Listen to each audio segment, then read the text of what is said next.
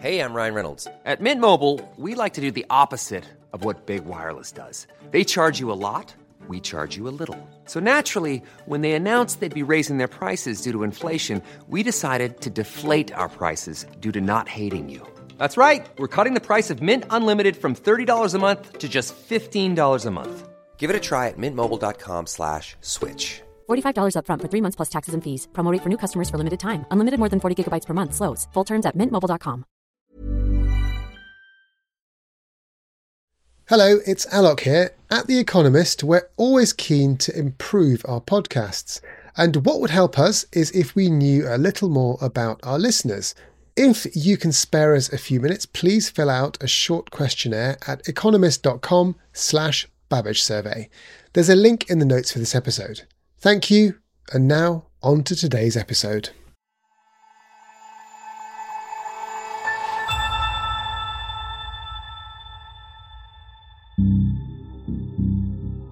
War has returned to Europe. In the early hours of Thursday, Russian tanks and troops rolled across the border in a full scale invasion of Ukraine. Ukraine under attack. Military bases, airports, and aircraft have been targeted and bombed. In the early days of the Russian invasion, there was panic and confusion. But what heightened all that chaos and fear even further was that communication became more difficult.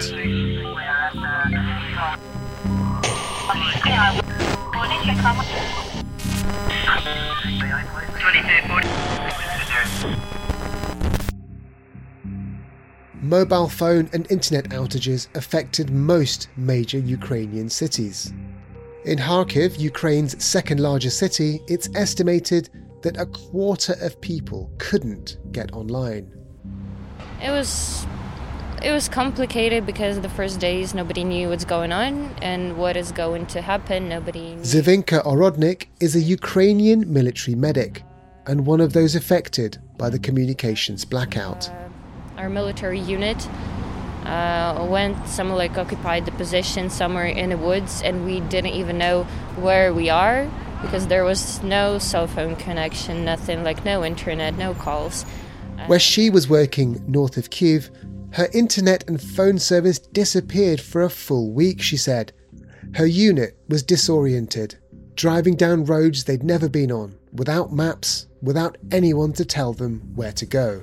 Uh, and when we were helping uh, civilians and military casualties, like we didn't even know where we have to drive them to, like what hospital we have to drive them to. Attacks on physical communications infrastructure clearly played a role in the blackouts, but so too did cyber attacks. On February the 24th, less than an hour before the invasion began, Russia targeted a critical piece of Ukraine's satellite network, which is run by an American firm called Viasat.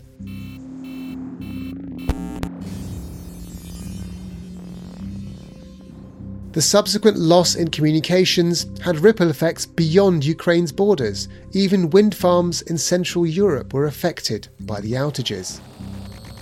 The Viasat attack also raised fears of a full on cyber war. It was, after all, the first time that two mature cyber powers have fought each other over computer networks during wartime. But in the months since the start of the invasion, things have not turned out as many people might have expected.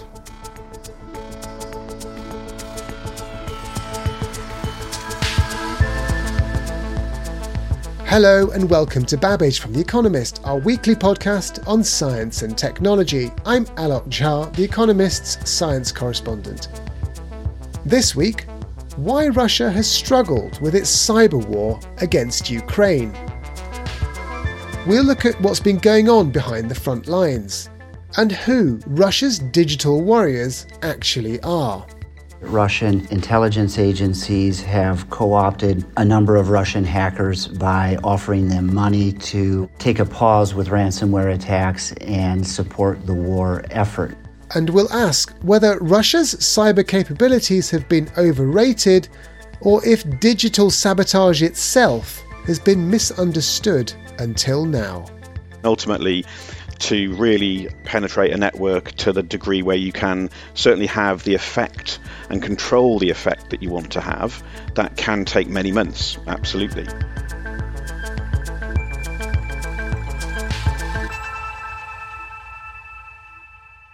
Guiding me through the story this week is Shashank Joshi, the Economist's defense editor. Shashank, welcome back to the show. Last time we spoke on Babbage about cyber warfare, it was just days after Russia had invaded Ukraine. Can you just take us back to that moment, just before the invasion, in fact?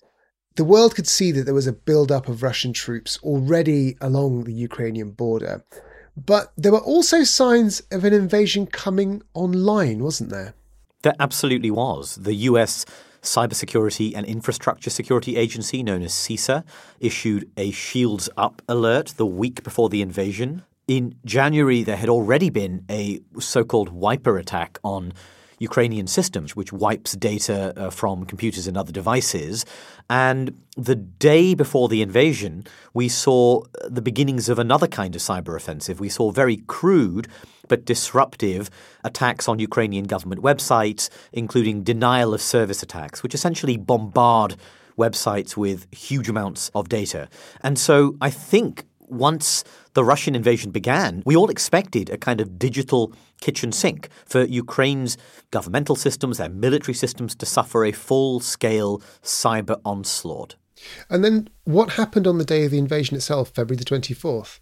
Well, there was an onslaught of sorts in the sense that there was a sophisticated attack, a cyber attack, on the modems that control the satellite systems for a company called Viasat. It was a commercial company, and the Ukrainian government, the Ukrainian armed forces, used this system. And this cyber attack was pretty successful. It had a fairly substantive impact on the satellite modems. It affected the communication for the Ukrainian military. And there were a number of other lower grade attacks. But I think what's important to remember is that it wasn't something that took Ukrainian systems completely down. Ukraine could still communicate. President Volodymyr Zelensky was still able to get on television and get his message out. Ukrainian government accounts could still tweet, they could still send emails, they could still communicate with the outside world. So, in that sense, I think the cyber offensive of that first day was probably a bit less overwhelming than some people thought might occur. And in the months since the invasion began, then, what other sort of attacks have we seen? Well, the Viasat attack, think of this kind of as an exquisite set piece. You know, think of a Hollywood heist movie where you have to do a reconnaissance on the bank, you plan an elaborate, incredibly exquisite attack to get through security, you plan your exfiltration, getting stuff out. If that's the big set piece, what we mostly have seen is stuff that's a lot more basic than that. There's been a big reliance on wiper malware, which effectively just destroying data. And what we have seen, particularly as the months went on, is fewer exquisite high grade attacks and a lot more of these basic crude attacks that are still effective in their own way, but they're based on volume. They're based on disruption by sheer mass, not on being the most elaborate, intricate kinds of cyber attacks you could imagine. Now, it's suspected that the aim of the Viasat attack was the military. But is there any way of knowing how much of the Ukrainian forces have been actually impacted by cyber threats in general? The short answer is not really. Um, we know from speaking to Ukrainian officials that military networks have been penetrated, they have been affected, and indeed the Viasat attack did have an impact on military communications. They did have backups, they had alternatives, they'd prepared for it. But I think this gets at something absolutely fundamental, Alok, which is that we don't know what we don't know. You know, cyber is not like watching tank battles in that you have video footage coming out, you have tweets, you have social media analysis. You don't see the cyber offensive in the same way other than what the Ukrainians choose to release. And I think there's a sense in which the Ukrainians are not always going to admit if they have been penetrated, if they've been affected. So I think we have to be open and honest and say there's a lot about the Russian cyber offensive that we may not know and that we may not know for a good long while. What about things like cell phone communications? And we know that Ukraine's soldiers use cell phones to communicate with each other. Um, ha- has that been exploited as far as any cyber security risk is concerned? We have relatively little insight into this, but what we do know is that this has been a part of the Ukrainian battlefield in the past. There's a very famous case a few years ago of a Russian cyber attack, a intrusion on Ukrainian cell phones that was able to discern the location of those phones. That data was quickly transmitted to a Russian artillery battery, which then brought devastating fire down on the Ukrainian position causing heavy casualties. We think of deadly cyber attacks as being those which directly affect a piece of machinery or a military weapon, but I would say the deadliest ones are probably those that conduct intelligence gathering and pass the fruits of that cyber espionage back to a very traditional weapon like an artillery gun or a rocket, which then takes out a position. And that's probably the most lethal kind of cyber warfare that there is. Certainly much more realistic than some of the very high end stuff that you might imagine directly, you know, using code to take out a gun in the field. Yeah, so instead of debilitating uh, assets, it's just identifying places and locations, but almost by the data that's being sent out by accident in the way that people use their devices. Yeah, and I would generalize that further, Alok, which is that cyber, many people would say, many experts, is an intelligence contest. And, you know, in that sense, it's just what intelligence in war has always been. You know, some of our listeners may have seen the movie The Imitation Game, which describes the process of the Allies breaking the German Enigma code through old fashioned cryptanalysis, in old fashioned code breakings, in cipher breaking, and using the fruits of that to conduct military operations. Well, Cyber is in many ways the same. You can use it to directly affect a system, or you can use it just to steal data, whether that's the location of a headquarters or whether that's the specific nature of a unit that's in a particular part of the battlefield, and feed that onto somebody else. And that does what intelligence in war has always done. It has allowed you to bring shells, bombs, bullets down on exactly the right place. Yeah, that does make sense. Uh, but this isn't the first time that Russia has paired a physical battle with cyber warfare, is it? I mean, how would you compare the campaign from this year with what was seen after the annexation of Crimea in 2014 and the years that followed? Well, I have to say, it's more intensive, it's more sustained. This is also about overwhelming the Ukrainians not with the digital equivalent of a cruise missile, but with the equivalent of kind of mass artillery fire. That is, you, you input so much friction into their system, you make them spend so much time trying to root out your malware on the Ukrainian systems that you overwhelm them with a sheer mass of low grade cyber attacks. You could call it uh, cyber warfare by attrition. So this is much more intensive than the operations we saw between 2014 and 2022. But nonetheless, I think that it's important to look back because it's that Ukrainian experience of facing Russian cyber attacks relentlessly for so long, including some incredibly sophisticated ones, like the ones against the uh, Ukrainian power grid. And, the 2016 example was a piece of malware called Industroyer, which was successful in affecting the substations that control the power grid around Kiev. That experience probably taught the Ukrainians about what was coming. It helped them prepare their defenses. And, and so I think to that extent, being the test bed for Russia, you know, the Ukraine being the kind of practice ground for Russian cyber warfare for so many years, to some degree inoculated them. It prepared them. It helped them understand how, when the day came, they would have to be able to parry these attacks. And I think that that's been relatively successful.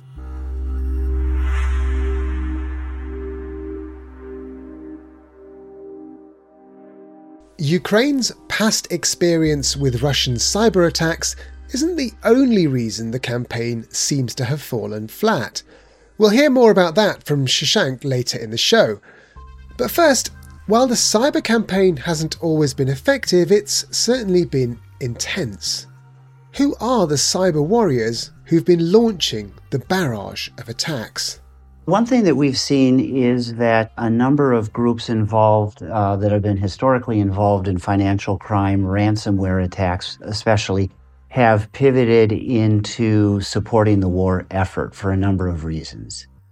Benjamin Sutherland writes about geopolitics and technology for The Economist. One is that it appears that Russian intelligence agencies have co opted a number of Russian hackers by offering them money to uh, take a pause with ransomware attacks and support the war effort. Now, one of the sources I spoke with, a former CIA intelligence officer, has said that it's not just hackers getting paid by the Russian government some of them are also hacking for the Russians in order to avoid being tossed in jail. I see. So this is a sort of familiar story when it comes to hacking that originates from Russia, which is that it's not just the government agencies and uh, intelligence agencies; it's also kind of cyber thieves, you know, who want money and who might be in trouble, and then therefore being kind of uh, pseudo blackmailed into doing these attacks as well. Yes, exactly. That's well put. Now we've also seen a number of what appear to be Ukrainian hackers who have uh, set aside their financially motivated ransomware attacks in order to attack Russian targets out of desire to defend Ukraine or, or to see their side win. Now, Ben, I know that you got uh, to take a look at how all of that played out for one group of infamous cyber extortionists that are called Conti. Uh, what can you tell me about that? Conti is absolutely an infamous group. In fact, the U.S. State Department came out with some numbers saying that it was responsible for about $150 million in theft, which was uh, an unprecedented number for any identified ransomware operation. So, just hours after Russia invaded on February 24th in the morning, the group Conti posted a statement offering, quote, full support for the invasion. Now, that message was quickly deleted, but it led to what one of my sources called high emotions and a certain amount of infighting and defections. And so there was a realignment of groups with certain people leaving pro Russian groups, joining pro Ukraine groups, and vice versa experts have said that that reshuffling led to a temporary decrease in attacks as groups kind of had to reform. But after within weeks, that was kind of sorted out and, and the attacks were back on. But Conti shifted its activity away from financially motivated ransomware attacks to attempting to wipe data and, and, thereby weaken Ukrainians' will to fight or their ability to fight. We've also seen that a lot of these attacks seem to be connected to military attacks with uh, attempts to soften up computer systems, transport companies, logistics firms, and so forth in, in the hours, days, or weeks before military attacks would follow. So it's hard to tell how successful these attacks are because if they're uh, shifting away from stealing money, where you certainly know if an attack has been a success or not, you, you, you don't exactly know how much those attacks really have or have not made it easier for military attacks to weaken the uh, Ukrainians' ability to respond or, or to resist. How did this introduction of new cyber criminals turned cyber soldiers actually change the game in terms of the number of attacks that were launched? The amount of attacks has increased appreciably. The estimates vary, but according to one of my sources, with a security firm that decamped from Kiev to Lisbon in April, a, a company called Hacken. They say that attacks probably increased by about fivefold. Is it possible to tell the difference between cyber criminals, you know, working on their own in gangs, or, or people working for the Russian state at this stage?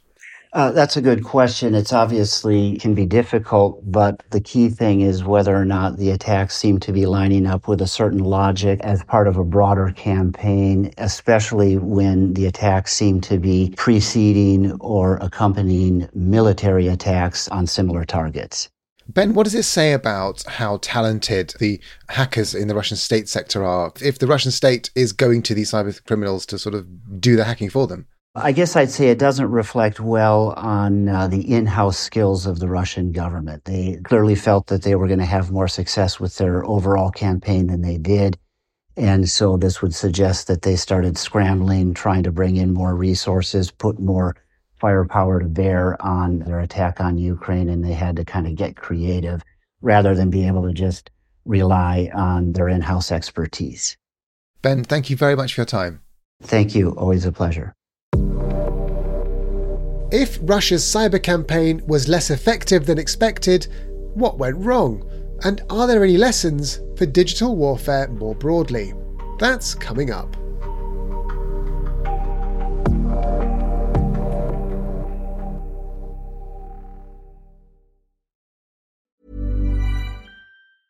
Hi, this is Matt and Sean from Two Black Guys with Good Credit. If you own or operate a business, whether it's a local operation or a global corporation,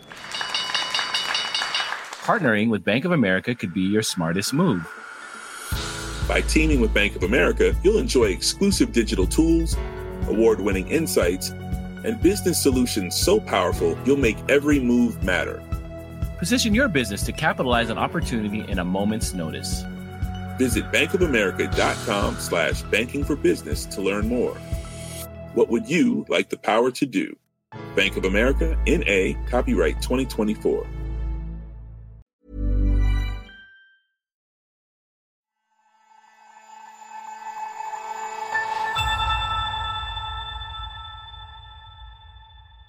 On today's show, we're talking about cyber warfare in Ukraine. It's been intense, but its impact has been modest. So, why hasn't Russia had more success? So, I think from our perspective, uh, we probably weren't particularly surprised at how things have played out. Paul Chichester is the Director of Operations at the UK's National Cyber Security Centre. Ultimately this is a sort of multi-domain conflict and cyber is just one element of an overarching campaign that was being undertaken. So the viasat attack for instance cyber being used to enable or support broader military objectives the Viasat attack that was successful in February, I mean, could you just paint a picture for people what would that would have involved in order to carry out? Why haven't we seen more like that since the war started? I think the Viasat attack, and, and this is a characteristic of many complex and successful cyber operations, certainly disruptive cyber operations, is they take a huge amount of time to plan and conduct uh, to ultimately get to the point within a system or a network where you can have the desired effect we can certainly extrapolate that that operation would have taken probably many months to get to the point where they were able to conduct the disruption. And the disruption itself was actually targeted against the the devices, if you like, the end points that customers used. And so to get to that point, the Russians almost certainly would have had to have undertaken a number of steps to put them in that position. And that kind of operation does take a significant amount of time. I think when you project that into what we've seen since, it may well be that actually Russia hasn't or didn't pre-position in other parts of uh, the Ukrainian cyberspace, and partly because again it was very hard to predict how any conflict plays out, and so ultimately building up that contingency in the places that you might need it is an incredibly hard thing to do from a military campaign point of view. So there would have been a lot of surveillance of the Viasat network and um, sort of intelligence gathering to understand how the network functions in order to then prepare for the attack. So we're talking what weeks, months, or even years of planning and surveillance for an interruption that actually only lasted a matter of hours in the end. A lot comes down to how much resource you put against something over a period of time. That can take many months, absolutely. And that is, again, the nature of some of the cyber operations is that the effects of these things can often still be short lived. But in a military campaign, that may well be all you need. If you feel that you ultimately can gain physical dominance in a conflict relatively quickly, the first 24, 36, 72 hours will be absolutely critical. Yeah, a few hours could make all the difference during a war, I guess. Absolutely. So Russia has continued to launch cyber attacks, not just on Ukraine, of course. They've been attacking places outside the country, including Western financial institutions. What has the success been like with those attacks? So, in terms of actual things that we've attributed to Russia ourselves, obviously there's a lot of speculation about what attacks are being conducted by which organization.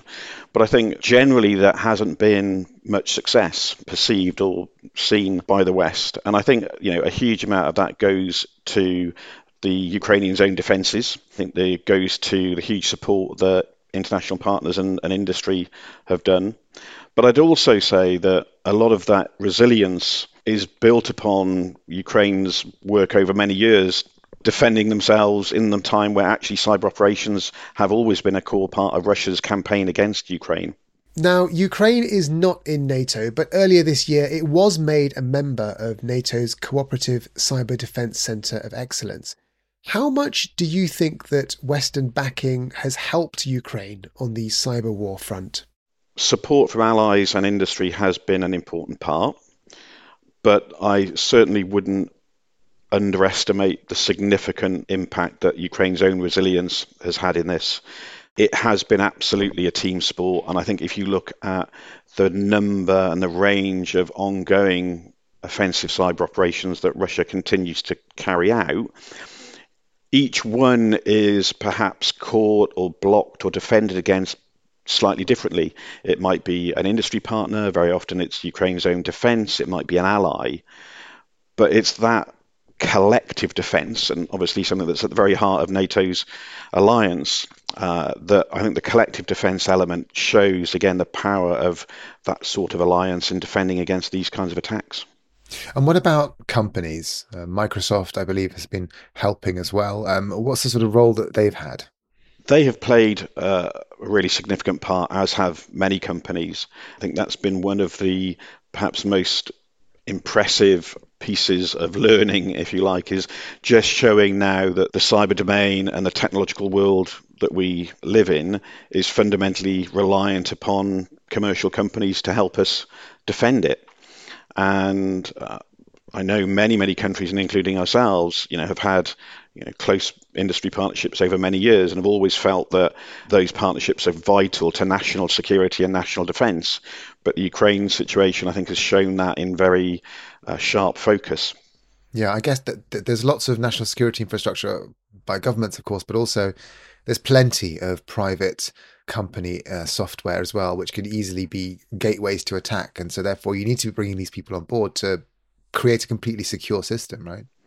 Absolutely. I mean, it's it's really all about defence in depth, and many of those layers now sit within industry, not just be it the critical infrastructure providers themselves, but then the many types of software and systems and hardware that they use are all commercial systems. So it's a multi-layer, multi-organization defence that you need to conduct. Paul, thank you very much for your time. Not at all. Thank you very much.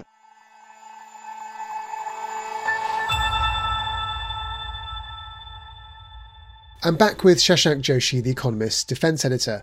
Shashank, we just heard from Paul Chichester there about some of the reasons why Ukraine has been able to fend off cyber attacks from Russia. He talked about Ukraine's own defences, support from allies, and the role of private companies too. What do you think the most important factor has been? I'd pick out a number of factors overall, Alok. One of them is Russia's own shortcomings in this area. Another is the failure to prepare for a long campaign, which is a, a problem we saw with its conventional military campaign as well. I'd pick out the difficulty of cyber warfare, the intrinsic difficulty. But you asked about the most important factor, and I think that has to be Ukraine's defense. You know, this this was not a meek cyber campaign. Paul's boss, Lindy Cameron, called this arguably the most sustained and intensive cyber campaign that we have recorded. So this wasn't for want of trying, but the cyber security officials I speak to are full of praise for the Ukrainians. They say some of the stuff that Ukraine did, like migrating its government services out of the country onto the virtual cloud, switching its operating systems onto completely new versions of Windows, um, having a full scale contingency plan, dispersing its officials and officers. That this was stuff Western governments would not necessarily have done. And, and this isn't common sense. Many people thought the cyber offense would always win, the attacker is going to always get through. This shows that actually a disciplined, diligent defense can work, it can yield results. And what about what it says about the effects of Russia's cyber campaign itself and its prowess in that sphere? I mean, you and I have talked in the past about the scary prospect of Russia's cyber warfare. And has that uh, prowess been overrated? I think to some extent it has. Russia's been very active in the cyber realm. It's been very good at cyber espionage, including some very sustained and effective campaigns. And of course, you know, the most famous one of all is its ability to conduct political warfare against the American elections in 2016, which it did, which was a program done by its intelligence services. So it's not as if it's a neophyte in the cyber realm. However, the country's military cyber forces are quite young compared to their Western rivals. The Americans have been thinking about how to integrate cyber operations into military operations for 30 plus years. This goes back to the 80s, certainly to the early 90s. The Russians have much, much less experience at this. And I think some of that shows, right? There was one example of a Russian military strike taking down the same network that Russian cyber forces were attempting to infect. And that ironically forced the Ukrainians to revert to more secure means of communication than they otherwise would have done.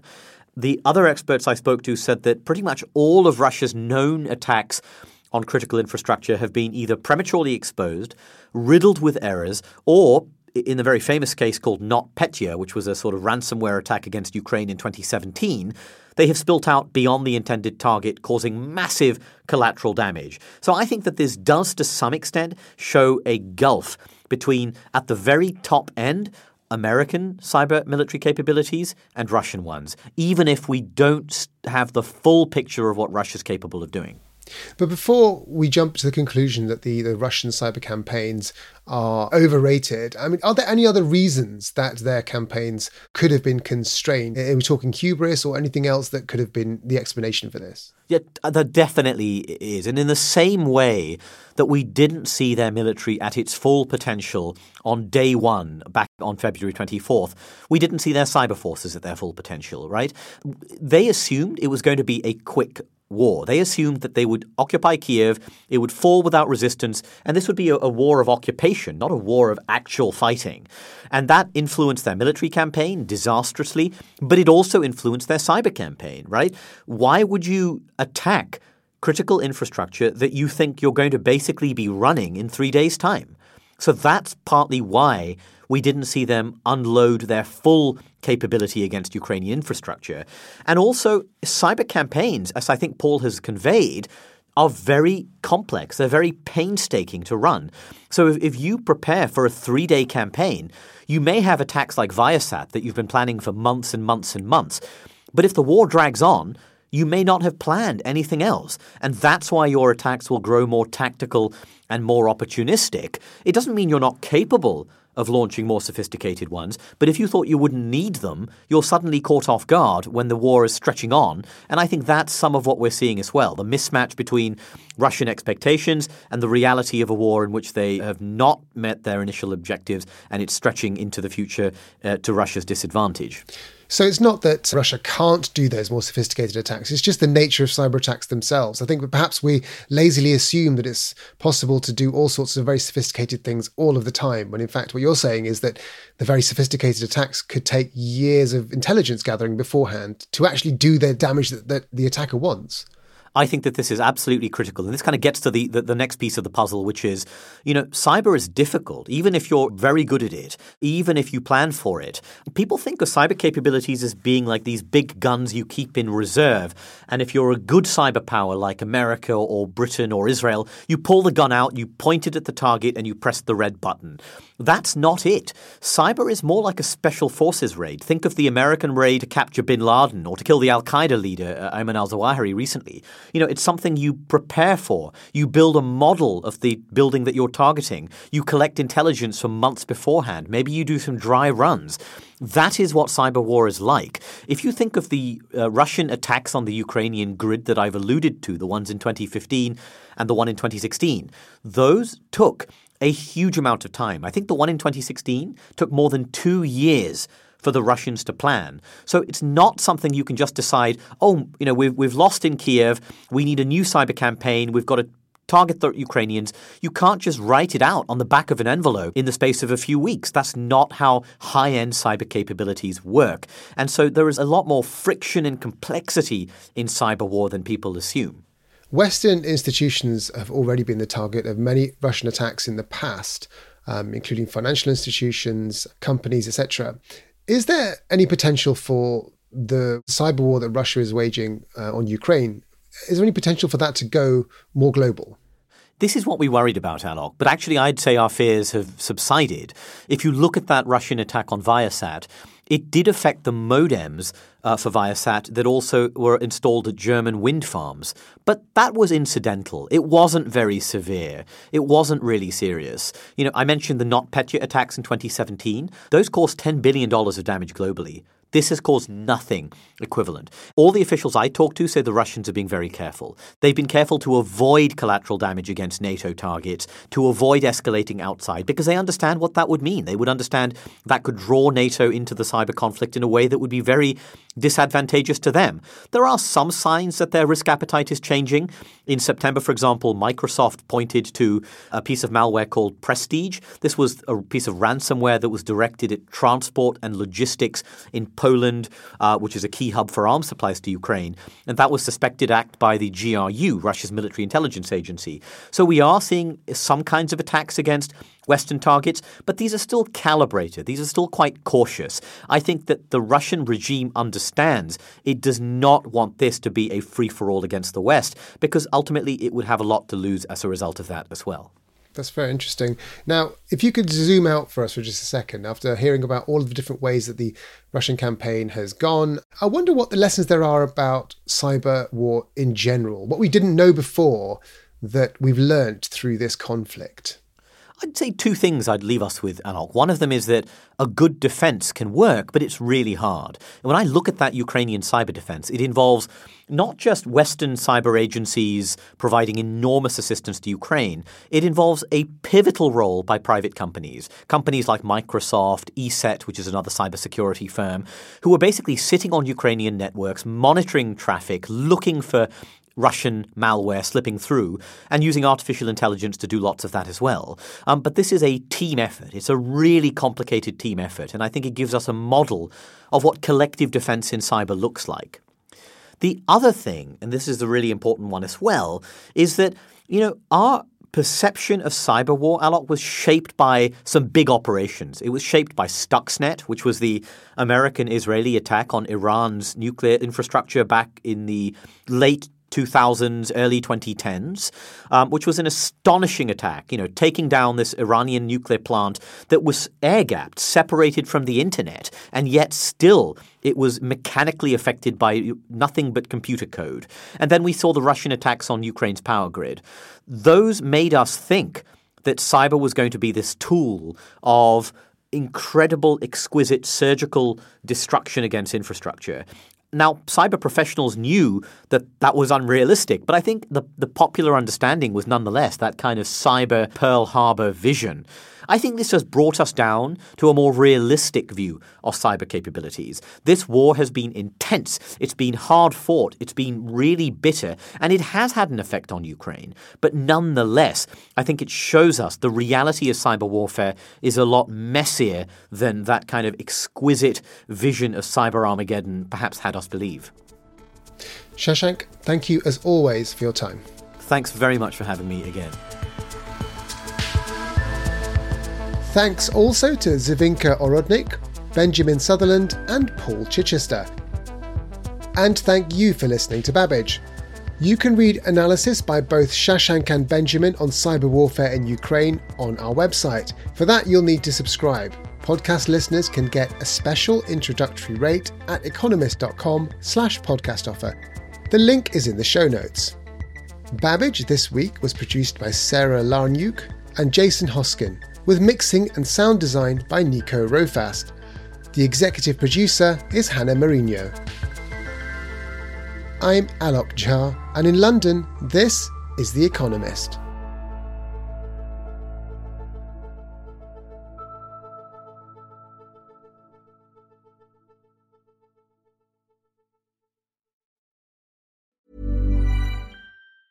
Hi, this is Janice Torres from Yo Quiero Dinero. From a local business to a global corporation, partnering with Bank of America gives your operation access to exclusive digital tools, award winning insights, and business solutions so powerful you'll make every move matter. Visit bankofamerica.com slash banking for business to learn more. What would you like the power to do? Bank of America NA, copyright 2024.